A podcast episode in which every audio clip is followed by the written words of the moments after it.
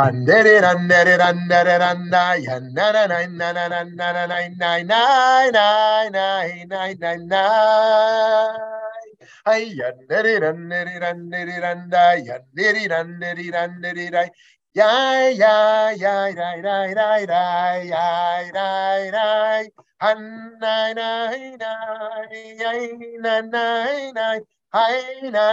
na na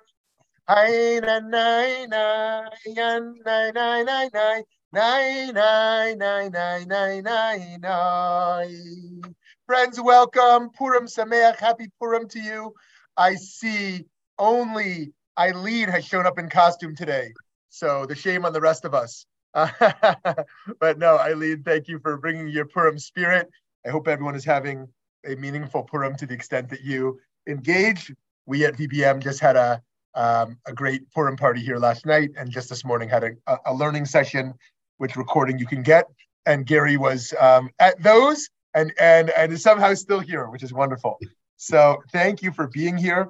This is session 39 on kindness. I can't wait to uh, engage your thoughts on this topic of Heat Hitlamdut, a life of co- of constantly learning, constantly learning. Let's start with a um, a poll question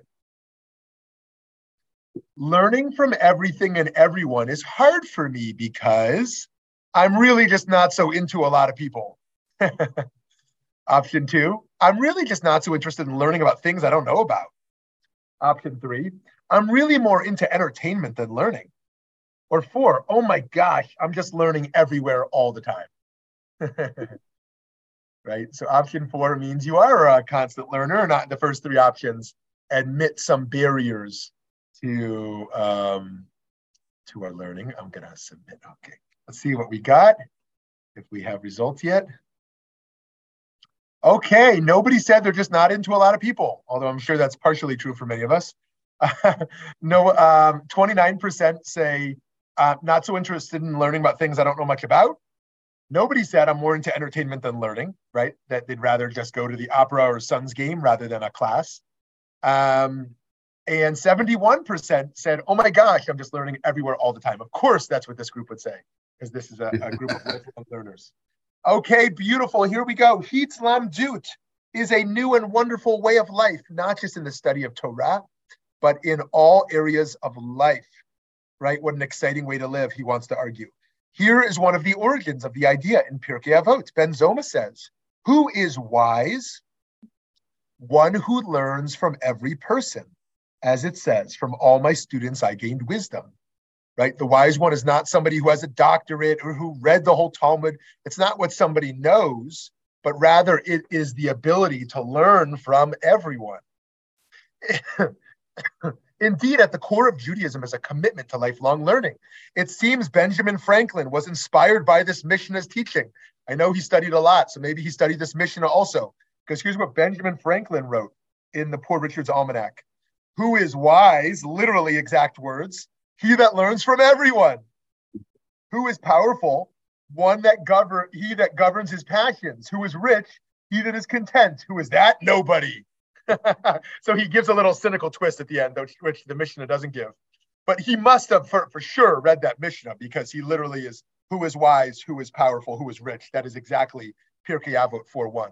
So he was a he was a, a great scholar, but um, in, in any case, uh, he's got that fun twist at the end. Comment, uh, commenting on this Mishnah from Pirkei Avot, the Bartenura teaches, he who learns from every person, even though that person that he learns from is lesser than he, since he is not since he is not concerned about his honor and learns from the lesser ones, it shows that his wisdom is for the sake of heaven and not to boast and revel in right? That some people want so they want wisdom for social capital, right? Why do I want to learn something so I can tell people what I know, right?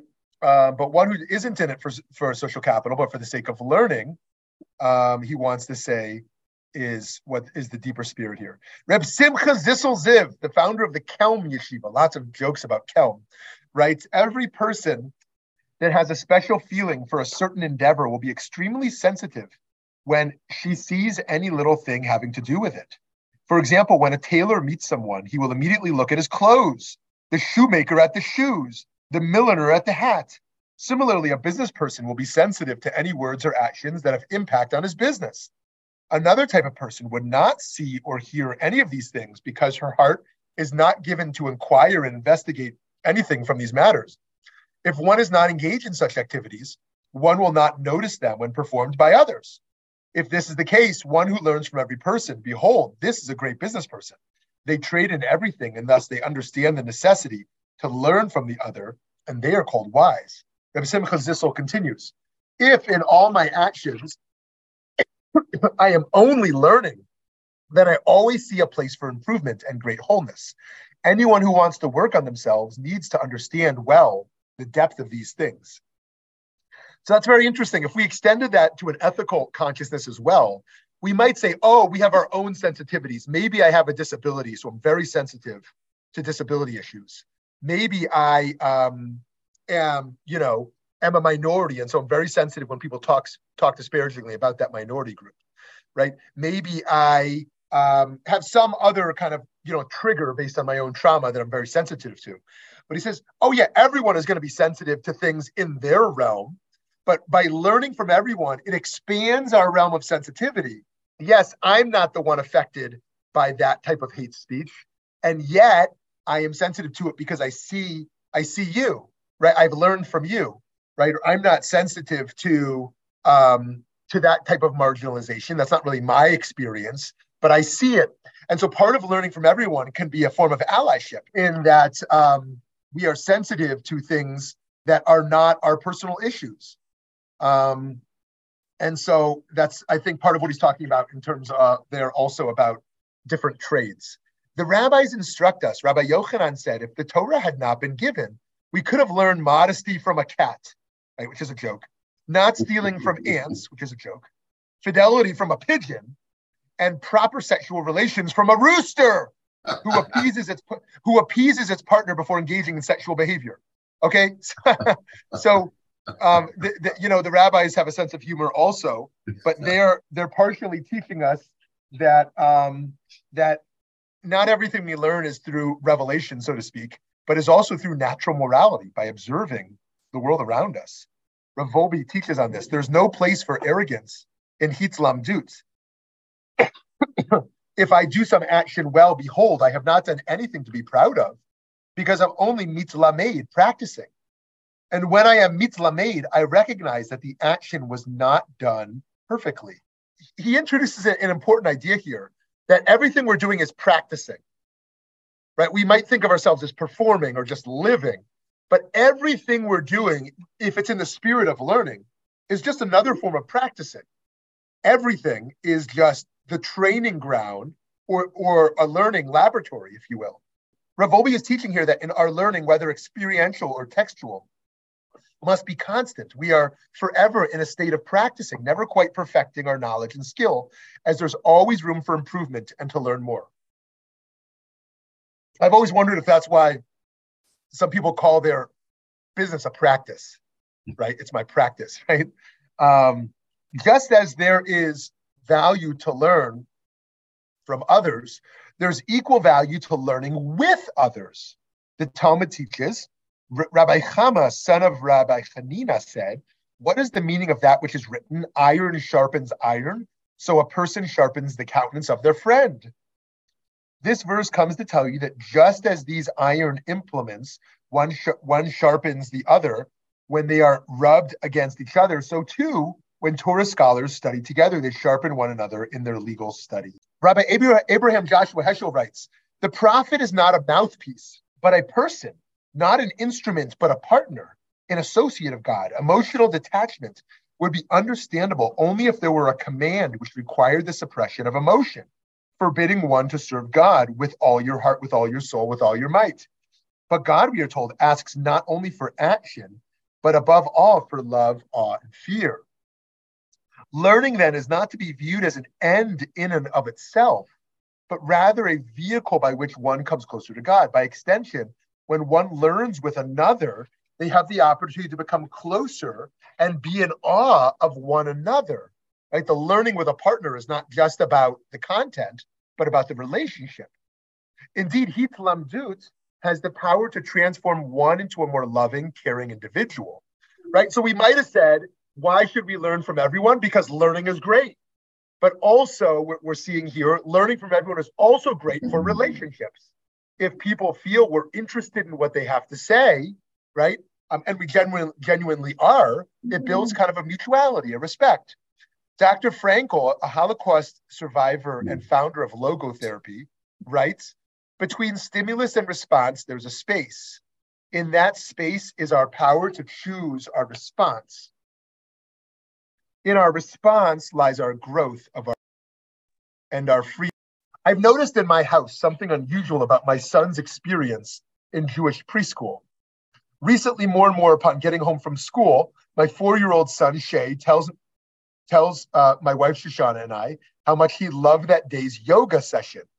Over the years, my kids have been exposed to this kind of practice throughout their preschool experiences, and seeing its impact on my son on days when he does yoga and how he seems more centered and more thoughtful has made me wish this experience were given to kids of all ages throughout the Jewish world and in society at large.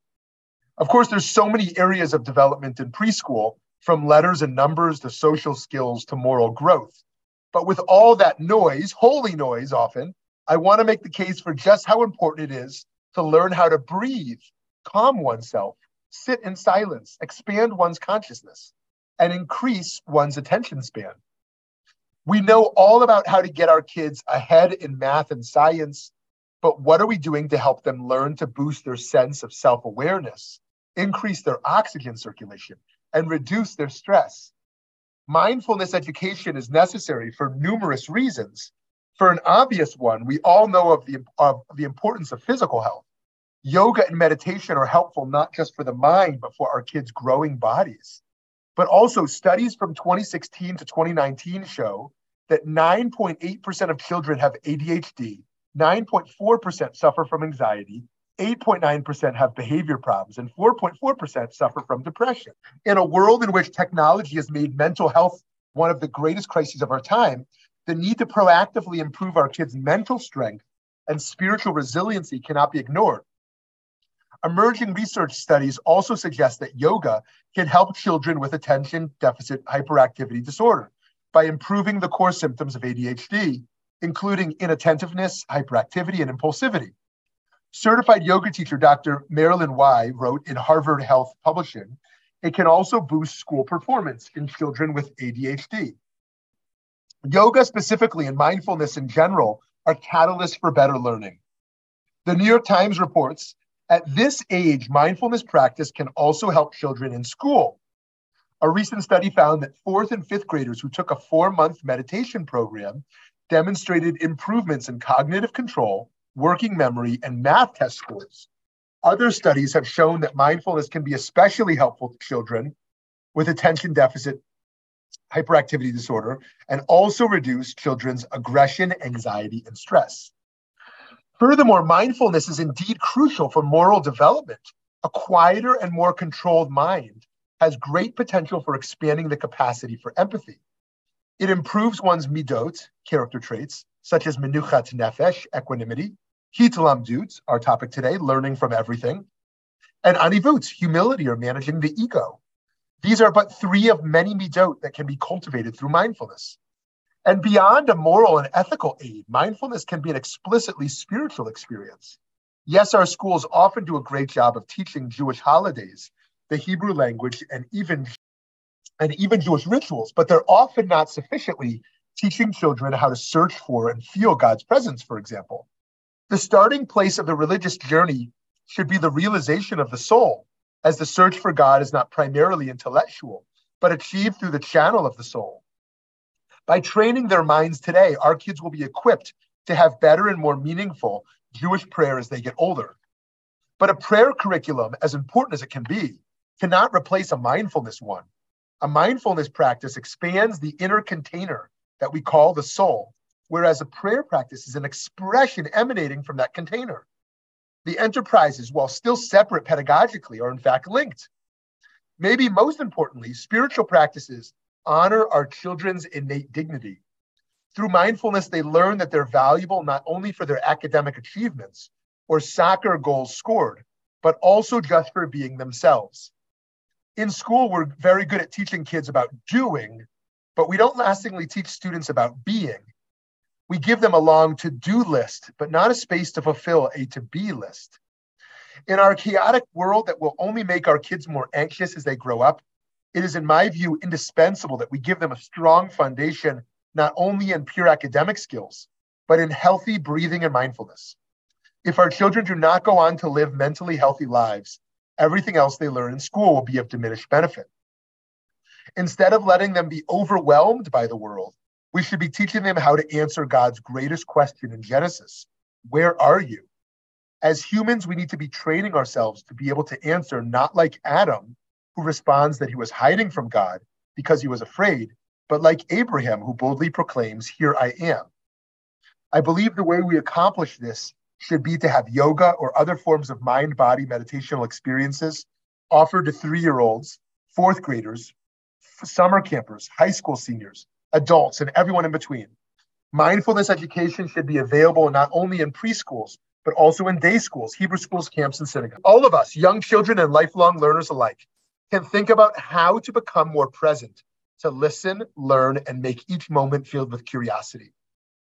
Only with practice can we learn to be like the psalmist who says, Return my soul to restfulness.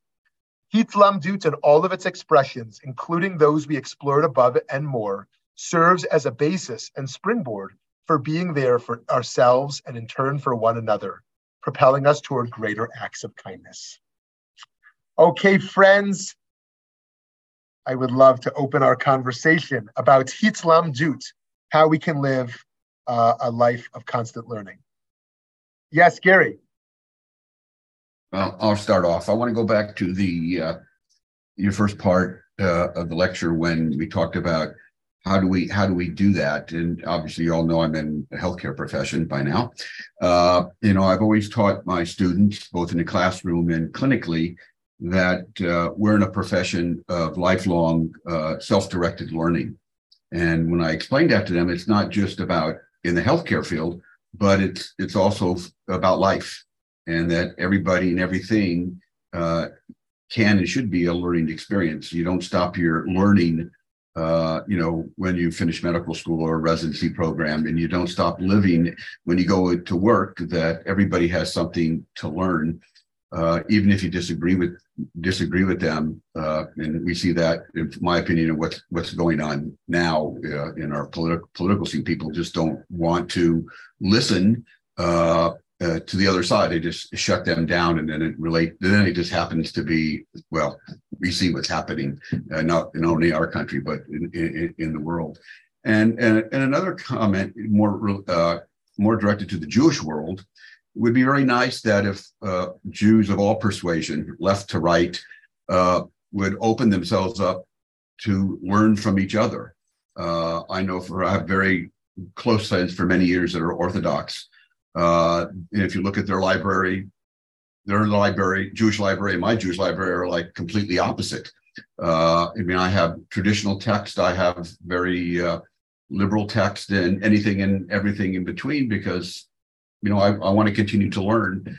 And we can't, we have difficulty discussing Jewish issues because we, we, we you know, we just come, uh, we, we just can't come to a point at least discussing Jewish texts because we come from uh, uh, a completely different mindset. You know, if I bring up something about Joshua Heschel and they'll go, who's that? You know, so uh, it would be nice that that we live by the words that our Jewish sages uh, uh, tell us, I think we'd have a much better uh, and stronger Jewish world. And Amazing, Gary. Thank you for that. Both the, the parts around how um, in all of our professions, we need to constantly be learning and how important that is to remaining sharp and in touch and helpful. Um, but also addressing polarization. How do we flip our judgment into curiosity? Right? Imagine if we approached people that we strongly disagreed with rather than, than with judgment and rebuke, but with curiosity, with questions uh, in, in the interest of learning without necessarily validating. Um, that would be great. And then the other issue you raise around how, if none of us are reading the same things, how could we ha- have any common culture? if Orthodox Jews and Reformed Jews are actually reading totally different books, our Judaism are going to continue to diverge. If people are listening to CNN or Fox News, there's literally different living in different realities of America that are um, a whole different sense of what's happening. And so, how do we have some ability to listen to things that others are listening to and read things that others are listening to to, to, to, to bridge some of those divides? Divides. Eileen, hi, Eileen. Hi, um, call me Esther today. Oh, we'll um, call you um, Esther today. Yes. Um, it seems to me that many, many people graduate, get a degree, and then they say, That's it. I've learned all there is to learn. And I find this extremely sad that they don't read or they won't explore, they won't go to a museum. They're closed. And I'm not sure what the answer is. I suspect everybody here on the call um, is pursuing education because they're interested in creating more resources for themselves. Mm. And I, I think that probably distinguishes us from the majority of people. The mm. second thing, um, I watch uh, Park Avenue Synagogue services. They are conservative. I am reform, but I cannot tell you the difference in their service as compared to mine. They have an organ, they have a little orchestra. The music is the same, the sermons are good. So, from my perspective, conservatism and reform seem to have come together in many aspects. Great, Eileen. Thanks for that. Um, yes, I think um, there are definitely national trends of how Reformed Judaism and Conservative Judaism are really merging, are really ultimately merging based on um, both the Reform movement uh, embracing a little bit more of a traditional approach over the last decade and the conservative movement moving left, um, and partially financial as well, is that the conservative movement kind of con- continues to collapse nationally. Uh, reform is growing, Orthodox is growing in various ways, and conservative movement is struggling. Um, just like the middle, I mean, if you call conservative the middle, the middle is kind of collapsing in America also in some ways. But um, uh, yes, and to your first point, I love that around around the need for professional continued learning. Rabbi Zalman Schachter Shalomi, who was the founder of the renewal movement, kind of the hippy dippy spiritual movement out of Boulder, Colorado, um, he once said, Yes, when you're ordained a rabbi, you become a rabbi. But until someone comes to you seeking God, you're not a rebbe. So too it's like you may get a you may get a you may get your md right? But your md on the wall doesn't make you a doctor. It kind of gives you the degree right? You're the doctor when you're caring for people and continuing. And so too like you have a wedding document on your wall ketubah or whatever right that's that's the beginning not the end some people view the degree or the or the license as the end like i made it right but that's the beginning of kind of of of, of the learning journey rather than the end beautiful yeah hi toby Hi, I've been gone for a while and I missed you guys. Yes, welcome back. Welcome Thank back. you. Uh, a couple things, um, just expanding on what Eileen said, not only in your professional life, but as even when you retire, um, you there's a lot of studies out there that show that seniors or people over whatever age you want to choose, if they continue learning things, um, they don't suffer from as much dementia or Alzheimer's disease or other brain degradations and mm. things like that. And the same thing goes for physical. Uh, it, we're talking mostly about learning um, mental stuff. But uh, if you stop moving around when you get older, or even when you're young, um, your muscles don't like that, and your body doesn't like that. And uh, if you, you know, if you don't use it, you lose it. I hate to use those kind of stereotypes, but it's really true. So that goes for both the physical and the mental continuation of learning. That's so that's so um, helpful, Toby. Yeah, the power of movement, physical and kind of mental movement, to kind of uh, you know keep everything fresh and um, and adaptive and and you know um, plastic. I mean, you know, kind of um, you know in the sense of neuroplasticity. You know, um, uh, and so thank you, thank you for that. And yeah, and that dementia point is so real. And um, and oftentimes we think of learning as engaging in material that kind of confirms what I already know. Um, but that's actually not going to achieve that goal necessarily. It's like it's that challenge, it's that cognitive dissonance, it's that disconnect that we have to work through that kind of enables us to kind of remain sharp. So thank you, Toby, and we're happy to have your voice back here too, even though you're in Istanbul. Is that Istanbul? Uh, yeah. Okay. Hi, Sarah. Hello. Um, I'm I'm fascinated by a couple of things. Uh, one is that there are people in professions who continue to learn, but they only learn what they already know. Right. They they in fact, I think about medicine and you become more and more specialized and you only read these journals. And how many times I would look at my residents and they say, Well, how do you know that? I was like, Well, I was a doctor before I became an anesthesiologist. Okay. And people just, we narrow our vision, I'm assuming, because we fear that it's about our ego and how will we be seen? What if I what if I don't know everything? What if people see that I don't have answers? Oh my gosh, who will I be? And fear is a huge, huge part of how we lose that amazing curiosity that we came into the world with, that desire to learn and grow and become. And people forget that we are yeah. constantly becoming. We're not finished.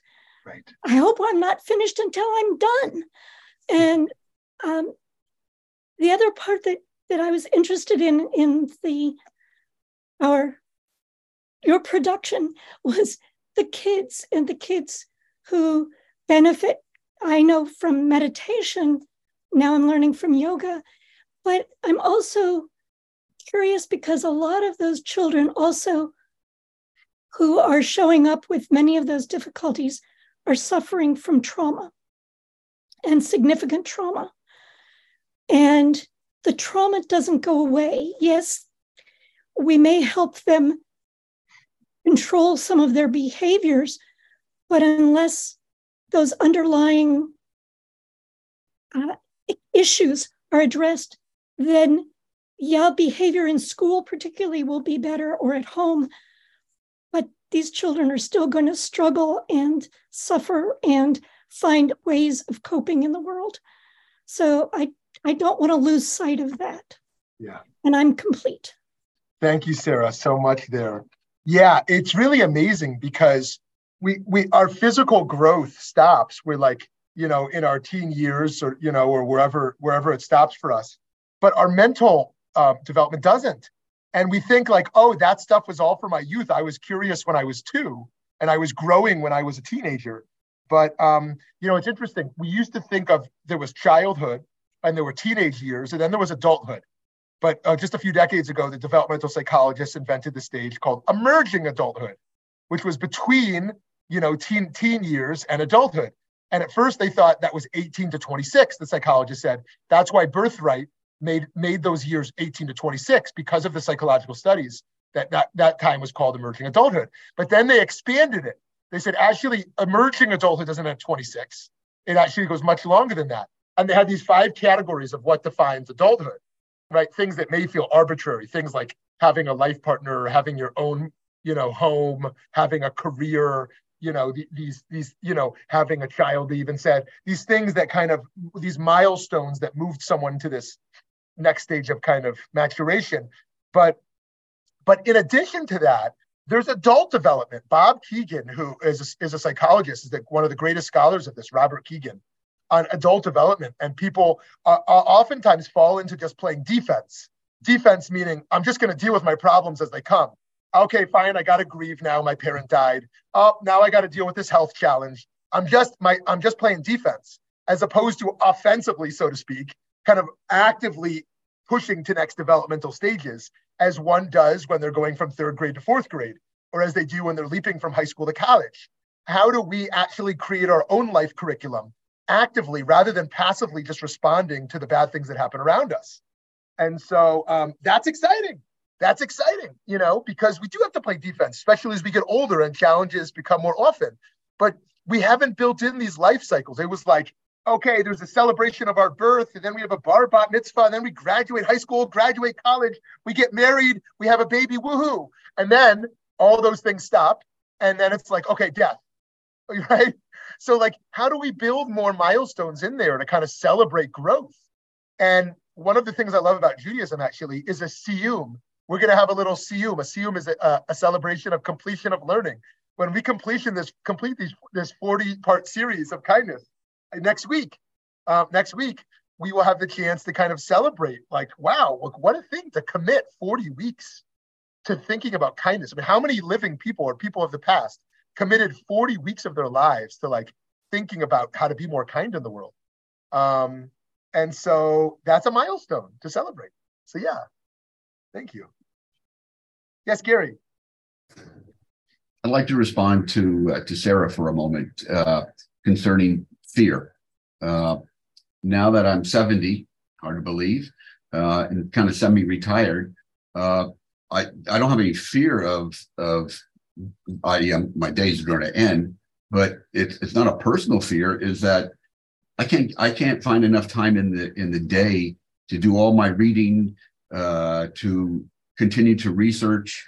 Uh, I've always had a thirst for knowledge, even as a kid, and uh, I just you know, there's so much to learn in the world that uh, I just can't seem to find enough time in the day to to quench that thirst.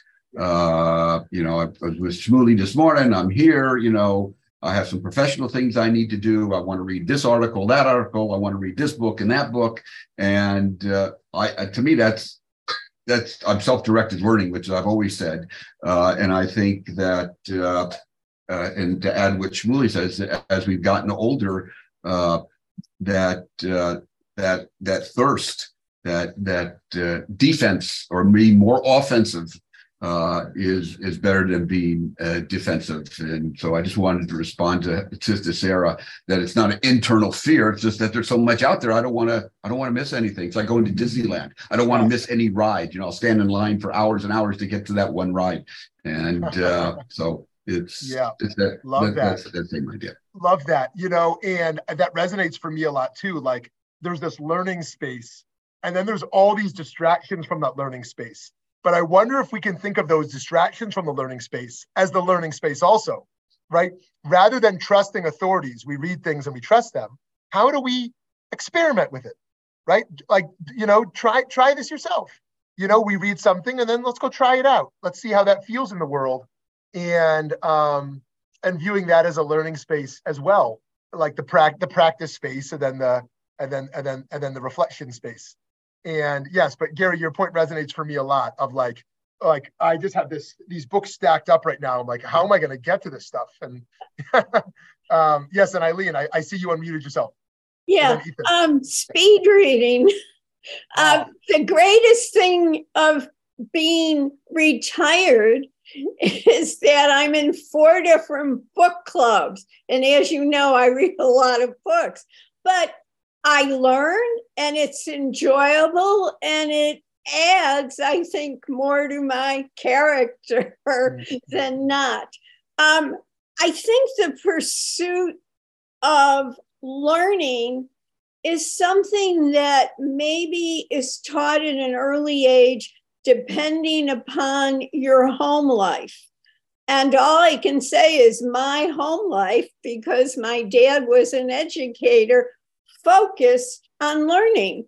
And the fact that I graduated and had a degree, I got a second degree, went on for a third, didn't change the intellectual curiosity that I had and still have. And I find that that curiosity has led me to experience a lot more things. Yeah. And I think without the curiosity, um, I probably would be overeducated, but under um, responsive to life. Mm-hmm. Thank you, Esther. Beautiful. Love it. And, um, you know, I actually, one of the ways I might diagnose actually uh, our problem of assimilation in the American Jewish community is not just that, you know, the product is bad, Judaism is, is not interesting, um, and also not just, you know, blaming the customer, so to speak, in the sense that, you know, that they're, you know, anti anti-religion or anti-tradition or whatever the case is. But I think actually part of our failure has been in cultivating this spirit of, of learning. And in many ways, the American Jewish community has become very materialistic. That the pursuit of wealth um, and and just the obsession with entertainment distracts from just this sense of commitment to learning. That if you look at if you look at the trends of careers that Jews were interested in a few decades ago, and you look at it today, it's really narrowed. And not to be judgmental towards those those fields because people can pursue whatever they want. Um, but if if the majority of Jews are, are pursuing three or four types of careers rather than the full range, um, what's that about? And what's happened to kind of our intellectual culture that has kind of a breadth and depth to it? And how do we reawaken that? That a lot of Jews aren't showing up not because of a barrier to God or a barrier to community or religion, but oftentimes because they're not interested in learning. They're interested in making money and watching a good movie. You know, I want entertainment and, and, and money. And that's not being overcritical of, of anyone. nothing wrong with entertainment, nothing wrong with making money. But like, how do we reawaken that Jewish ethos of like being a, a community of learning and raise children and grandchildren like that that are intrigued and curious? I mean, um, in the world. Okay, Ethan, over to you. Hey, Rabbi. Um, had two quick points. The the first is not super tangential to the the point you just made, but I'll, I'll come back to that. I just wanted to touch on a, a subcategory of learning that I think we have delved into here, which is learning about ourself. Um, Rabbi, you've talked about meditation, um, and there are a variety of different ways that we can go through our lives in which we are educating ourselves about who we are, the platform that we stand on, the morals that we believe in, um, a, a, wide variety of finding sort of who we are in our identity. And I just want to, to take a moment um, to challenge everyone in this room to uh, think about the privilege that we may or may not have um, in our ability to do that. Um, for example, I was thinking about a, a, good friend of mine who is a trans person and going through the, the transitioning of, of, genders right now. And I was talking to them recently about the difficulty because of um, their gender identity um, to freely and um, easily uh, express themselves and learn about themselves and, and understanding uh, who they are as a person. And so I, I, think it's important for, for all of us when we think about this, um, not only to think about what is our prospects of learning about ourselves, but also how can we make it easier, more accessible for others to learn about themselves as well? Because I do think that it's an incredibly important part of our maturation process is that um, education about ourselves. Um, the, the second point that I was going to make that, that is more tangential to, to what you just talked about, Rabbi, is um, in your opening question, you talked about um, one response was, I I don't enjoy learning uh, about others or, or, learning because I enjoy entertainment. Um, and I wonder, you know, I think this room is a very unique room of people who are interested and excited about learning. I would wonder if we pose that poll to a, a broader audience how many people would, if they had to respond authentically and truly, would choose that bullet point um, because they're more interested in getting on social medias and finding a, a quick sort of dopamine hit instead of really doing challenging learning that is going to make us uncomfortable and, and push us where we are. And so, um, you know, I would again ask the, the room to consider how do we inspire others to do what is already happening in this room, um, but to do it outside of this room and, and help others who, who may not be as interested in learning do it because I think we all agree it's so important.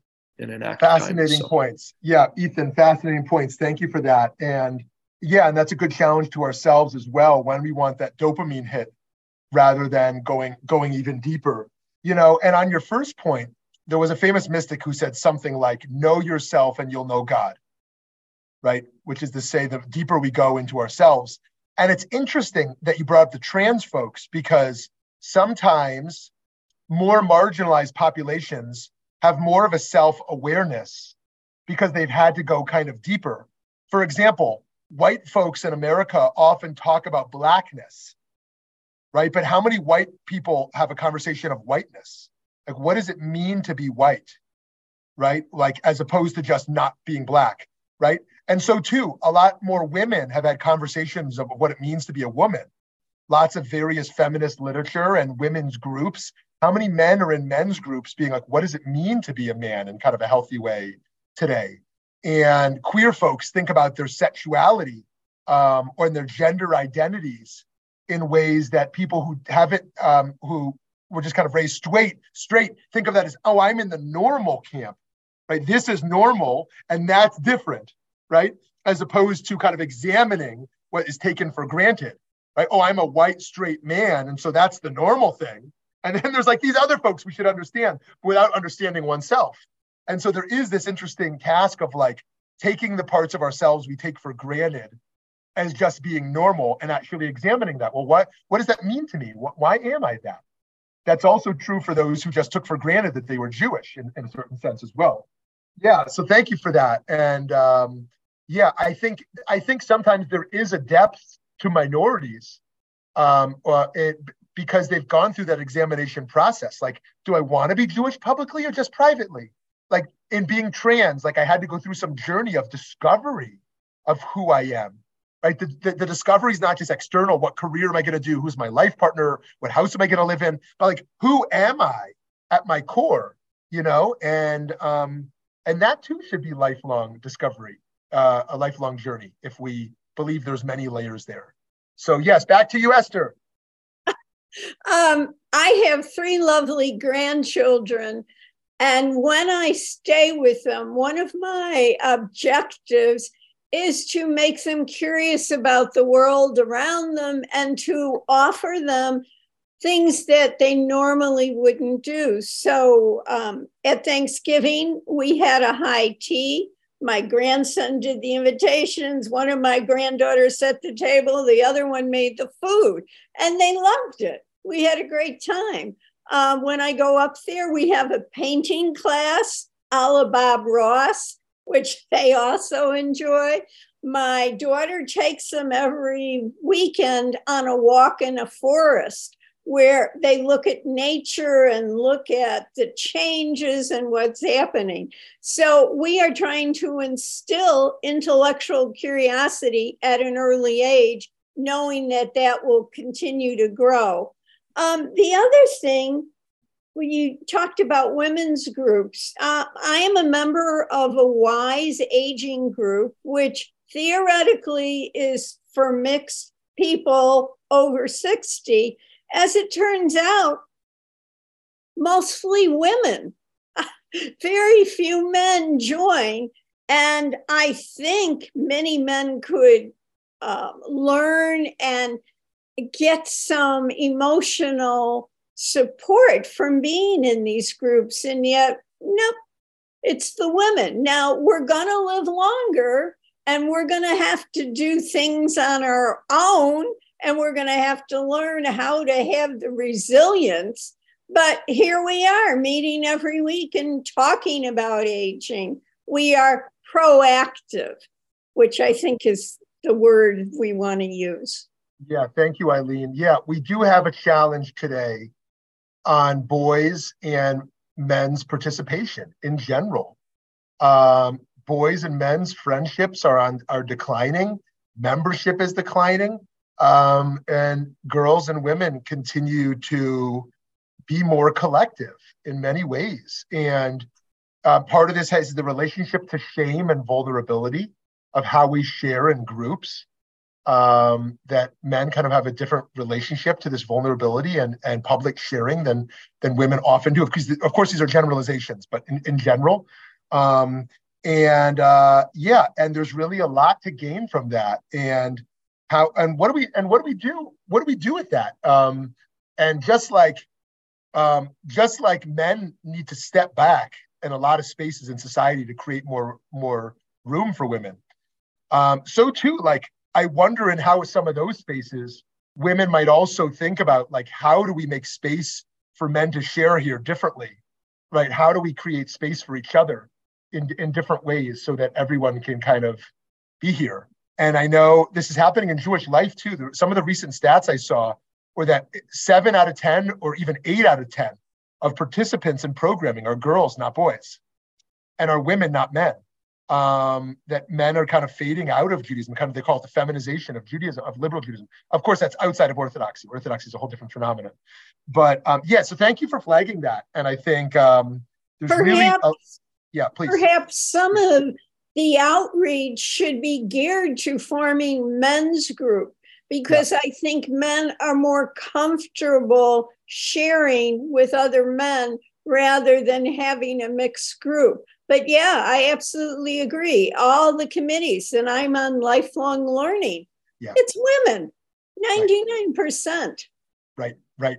Thank you. Steve, did I see you? Are you going to jump in with us, Steve? No. Is that yes or no? Yes, good. Hi, hi, hi. Um, just a couple of things. And again, I, have loved every letter and word and breath from everybody today. I mean, it's so invigorating. Um, I wish that was the answer to Ethan's uh, quest for different crowds. Uh, uh, I always think to to en- enhance one's interest in a certain thing that we're interested in, entertainment and free food goes a long, a long, long way. Um, in the beginning, you were talking about learning with others. I, I, I love that. I cannot think of one thing. Well, I actually can think of two things in my life where I would not want to be with another person. But most everything in my life is enhanced by celebrating or learning or doing with somebody else. I get so much excitement just from proximity and and uh, so I can understand how learning with others uh, can really enhance one's self learning. Number two, you you use the phrase "search for God," and I want. I, I can't even imagine the end to that search for God. And I'm wondering if God is afraid of being discovered. And one of the reasons I say that is that somebody told me she had a, a- ADHD. And I said, What is that? She said, The fear of being discovered. We don't want to let people know that we don't know. We're afraid of admitting um, our, our weaknesses. I, I don't know if she is right on that. Um, but in fact, one of the worst things about being 80 is I can't remember where I'm going with half the sentences that, that I start. So you'll have to excuse me. It makes sense to me. Um, it makes sense to me what you're saying. Yeah. But I'll, I'll just end there. Is God afraid of being discovered? And number two, I love being close to people in almost any event. Uh, you, you left us all curious of what, what two things are that you don't want someone to be with you. You don't have to share that if you don't want but you left uh, us all curious. you don't even have to use your ima- imagination for the, one of those things. Okay, going to the bathroom, perhaps. Uh, yes, probably one of them. Yes, okay. and you get a hundred dollars for that. Yeah. and the other one will, uh, yeah, we'll, we'll, we'll, we'll, we'll leave to you know, yeah, uh, imagination. Yeah, but thank you. Uh, yeah, this uh, this notion of um, yeah, fear of being discovered is uh, is a fascinating point in fact, today on Purim, one of the ideas of why we we wear masks, we wear costumes, is a reminder um, to learn how to take them off. Um, we kind of practice putting on a mask and taking it off on Purim to learn that we're kind of always wearing different layers of masks and to learn how to take them off in, in the willingness to be discovered, to be seen. And that can be very scary because unfortunately, our society, and I don't know whether to blame our society or whether it's a perennial problem, um, has has given us a deep sense of insecurity of who we are, that we have been, um, you know, raised and cultivated to think we're just not enough, I don't know enough. I don't, um, at my core, I'm not enough. And we were, uh, many of us were praised as kids for things we did well rather than for being good at our core, right? If we're only praised for things we do well, we find our value in those things we do as opposed to in our core. And so we're constantly trying to hide our core because we don't feel it's good enough. And um, and what it means to turn that towards God is is a fascinating question, Steve, of what it means, uh, you know, to not be found. You know, it's like that old that old story around um, the child who is uh, playing hide and seek, and then finds that no one is even looking for her, and she's crying, realizing the kids have moved on; they're not even looking for her. Right? The sense of like what it means to not be sought out, what it means to not want uh, that you don't feel somebody wants to kind of discover you. Um, so thank you, thank you for that. And Heschel, Heschel has his book, um, uh, Man in Search of God, but then he has a different book called God in Search of Man, um, of like who is seeking who actually. Eric, over to you. Thank you. This has been really wonderful. Uh, I, I think that we've it's been great topic talked about regarding constantly learning, but the betterment of who. And I know that there has been focus on other topics. Um, previous weeks where uh, that the you know focus inwards in order you know to focus on oneself inwards and be able to be the betterment of uh, you know to outwards. And but also this idea of you know mitzvah performing a mitzvah is doing you know doing good deeds towards uh, you know community you know towards others the nuclear family community whatever the, the, the direction is. But i wonder if the constantly learning approach the way that Judaism, the Jewish um, scholars are kind of advocating is the constantly learning, not just towards God, but is it constantly learning the priority towards inward again, with the betterment that then if I am constantly learning inwards, then I can be able to apply what I've learned, you know, outwards.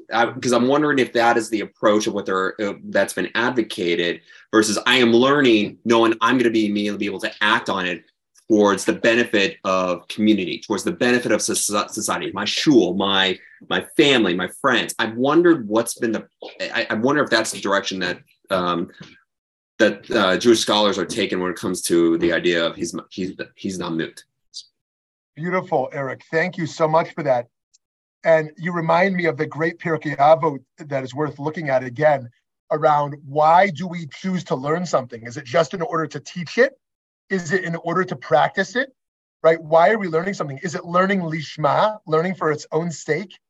And um, I love what you said, that kind of learning for the inward purpose, um, and only kind of secondarily, kind of for that outward, that outward uh, performance. Sometimes we learn things that are just urgent for us to learn, like how to build this desk I now need to use, right? Um, but how do we learn things and allow it to kind of transform us and not be so clear yet what it's going to mean externally or how we're going to use it? Um, you know, I, um, I, I, I read recently that one quarter, excuse me, 40% of those who go to a psychologist um, their core reason for going, they may not know this at first, is unresolved grieving. Unresolved grieving. 40% it said. Isn't it astounding? Not depression or anxiety, right? Um, that actually their parent or spouse or child or somebody died in their life and they never really went through the full grieving process or they did and it's still unresolved and um uh and you know just like if somebody is uh, you know has deep fatigue, you can't just use caffeine to get through it. You actually have to sleep. Sleep is not going to be enough, but the first thing you got to do is sleep. So too, if one has to grieve, the first thing you got to do is actually grieve. And a lot of people in our society turn away from that. And so too, like a deep part of learning is going through the internal journey that our life at that moment requires of us. And so oftentimes there's an illness, but we don't look at it, right? There's a grieving, but we don't deal with it. There's a uh, something changing within us that we don't fully kind of immerse in in in a learning in a way that then creates a disorder. Um, a disorder where our our our one of the ways to think of this disorder is when what we call a mood mistakenly um, when we have kind of a deep emotional reaction to something that that um, is not kind of triggered externally Um, it's kind of unpredictable. It means something kind of unresolved over there. And um, and so this disorder that comes with an unresolved grieving. And so too, like there's things that happen in our lives that we never fully learned through. Something traumatic or or or even positive happened, but we never kind of immersed in the learning about it, immersed in the curiosity about it. And, and so it's sitting in us unresolved in a way that's begging us to return to. And so, um, yeah, Eric, thanks for that. And so I do think that this type of Jewish learning, it starts inward. It starts in a deep kind of internal trans- transformative journey before it goes outwards. Yeah, let's take one more person. Yes, Gary. Sorry to monopolize. I just, uh, since we're at, at a VBM group, I don't know uh, how many you have been around with VBM, but it was interesting that VBM started way back when, when a group of uh, uh, Jewish adults said, We want more learning. Uh, that they weren't getting from synagogues and other institutions.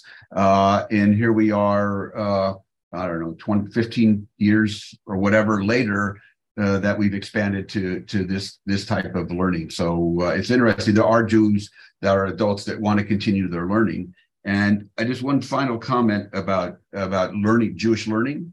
Uh, that I think one of the things that the progressive movements have failed in is that Jewish learning stops at age 13 and and then we're done. Uh, and and and, and Orthodox Judaism, bar mitzvah is just the beginning uh, of their learning. And actually, conservative Judaism back in the 50s or 60s had had really contemplated about bar mitzvah at 16 not at 13. Uh, so a lot of us, uh, as even our educated Jews, still look at uh, Judaism as what I call pediatric Judaism. We've never moved beyond that, and I think that's one of the issues of keeping uh, adult Jews connected to Judaism because they constantly still see it as as a big man in the sky with a, a gray beard and not understand there's so much more depthness to Judaism that guides us to to, to living.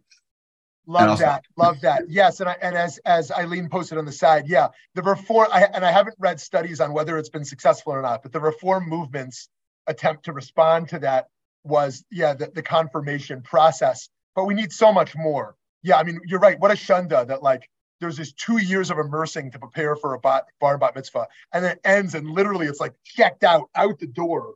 It's like they memorized this Torah portion, which is irrelevant to their lives, and then are just to- totally disinterested because it like was so we burned them out. But yeah, I and I, I one other thing, and your your your fair critique about the failure of progressive uh, progressive camps as well is, I think that the death of learning is partially due to ideology. Ideology means like I have a kind of a neat system of thought tied up with a bow, and anything that doesn't fit in with that ideology, I am conservative, I am progressive, I am a Reformed Jew, Orthodox Jew. Anything that doesn't fit into my ideology, just discard it. Right. And ideology is so deadening, right? In terms of like, of, uh, of these identities that we, we're so committed to. And anything that doesn't fit into that identity and that ideology has to be discarded. And that's why I would love to see a post ideological Judaism. We move away from denominations. We move, move away from just partisan simplicity into like a realm of like, huh, I'm going to consider a whole bunch of ideas that that counter like like narrow ideologies. So, friends, in that spirit of Hitlamdut, I hope uh, we all continue to learn together and learn uh, in isolated spaces, whether it's in the bathroom or whatever the second place is that we don't want people with us. and next week will be session 40, session 40 of kindness. And then we're going to launch into looking at the 40 greatest philosophers and our, and our potential relationship to them. Wishing everyone a happy Purim and a reminder that the greatest mitzvah of Purim, according to Maimonides, is gifts to the poor today.